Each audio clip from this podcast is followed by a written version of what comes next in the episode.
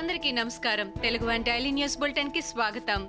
October మూడు రెండు వేల ఇరవై ఒకటి ఈనాటి ముఖ్యాంశాలు. నాగ చైతన్య సమంతలు విడాకులు తీసుకుంటున్నట్లు సోషల్ మీడియా వేదికగా వెల్లడించారు. ఇక నుంచి మేం భార్యాభర్తల బంధానికి దూరంగా ఉండాలనుకుంటున్నాం. చాలా చర్చలు జరిపి ఎంతో ఆలోచించి ఈ నిర్ణయం తీసుకున్నాం. ఇకపై వేర్వేరుగా సొంత మార్గాల్లో ప్రయాణించాలని అనుకుంటున్నాం. పదేళ్ళుగా మా స్నేహబంధం కొనసాగినందుకు మేం అదృష్టవంతులుగా భావిస్తున్నాం. మా స్నేహ బంధమే వివాహ బంధానికి కీలకం అనే చెప్పాలి. ఇలాంటి క్లిష్ట పరిస్థితుల్లో మాకు అభిమానుల సపోర్ట్ కావాలి. మా ప్రైవసీకి భంగం కలగకుండా చూడాలని మీడియాకు విజ్ఞప్తి చేస్తున్నాం అని చైతన్య సమంత తమ పోస్టులో తెలిపారు.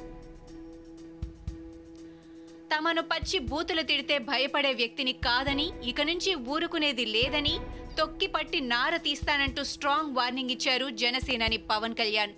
తాను యాక్షన్ కట్ అంటే వెళ్ళిపోయేవాడిని కాదని తన సహనాన్ని ఇక పరీక్షించొద్దని పవన్ హెచ్చరించారు.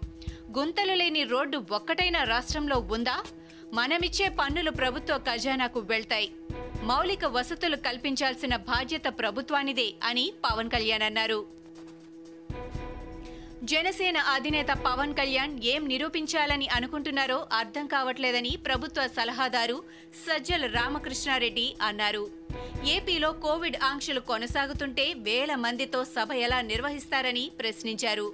రోడ్ల మరమ్మతుల కోసం రెండు వేల రెండు వందల కోట్ల ప్రభుత్వం కేటాయించిందని నవంబర్ నుంచి రోడ్ల మరమ్మతు పనులు ప్రారంభమవుతాయని సజ్జల రామకృష్ణారెడ్డి తెలిపారు.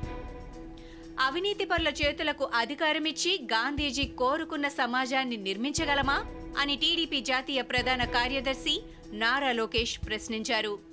మత్తు మాదక ద్రవ్యాలు లేని విధంగా దేశం రూపుదిద్దుకోవాలని అన్నారు. మహాత్ముని కలలు నెరవేరాలంటే పాలకుల్లో చిత్తశుద్ధి ఉండాలని నారా లోకేష్ అన్నారు.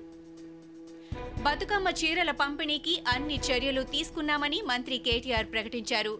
పద్దెనిమిదేళ్ళు నిండి ఆహార భద్రత కార్డు ఉన్న ప్రతి ఒక్క ఆడబిడ్డకు బతుకమ్మ చీర ఇస్తామని తెలిపారు. మొత్తం ఏడు లక్షల ఇరవై ఎనిమిది వేల నూట యాభై నాలుగు మంది అర్హులుగా గుర్తించి ఆ మేరకు చీరలను రెడీ చేస్తోంది తెలంగాణ సర్కార్.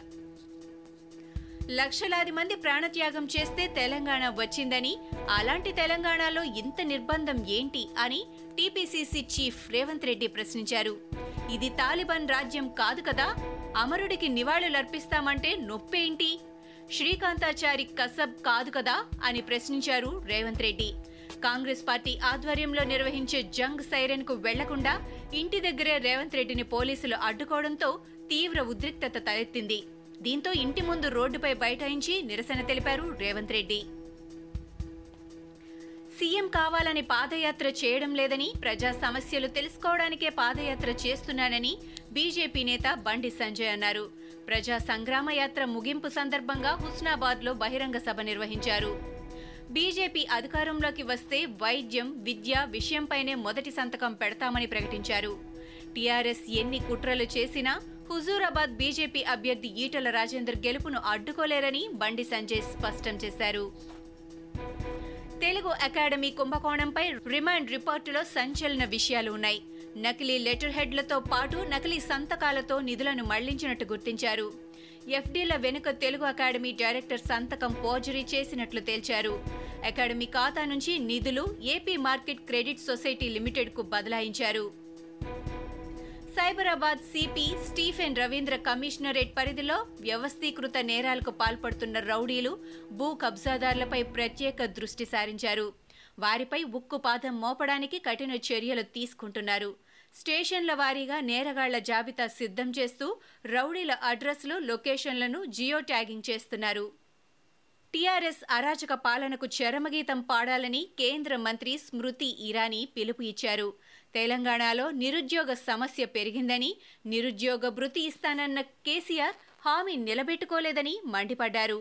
టీఆర్ఎస్ ప్రభుత్వ స్టీరింగ్ ఎంఐఎం చేతిలో ఉందన్నారు స్మృతి ఇరానీ. ఇవి ఈనాటి ముఖ్యాంశాలు. మరికొన్ని ముఖ్యాంశాలతో మళ్ళీ రేపు కలుద్దాం. ఈ షోని క్రమం తప్పకుండా వినాలనుకుంటే మీరు ఈ షో వింటున్న ప్లాట్ఫామ్లో కానీ లేదా Google podcast Apple podcast Gaana మరియు ఏ ఇతర పాడ్కాస్ట్ యాప్లోనైనా సెర్చ్ చేసి సబ్స్క్రైబ్ అవ్వండి. కొత్త ఎపిసోడ్ వచ్చినప్పుడు మీకు అప్డేట్ వస్తుంది. అంతవరకు సెలవు. నమస్కారం.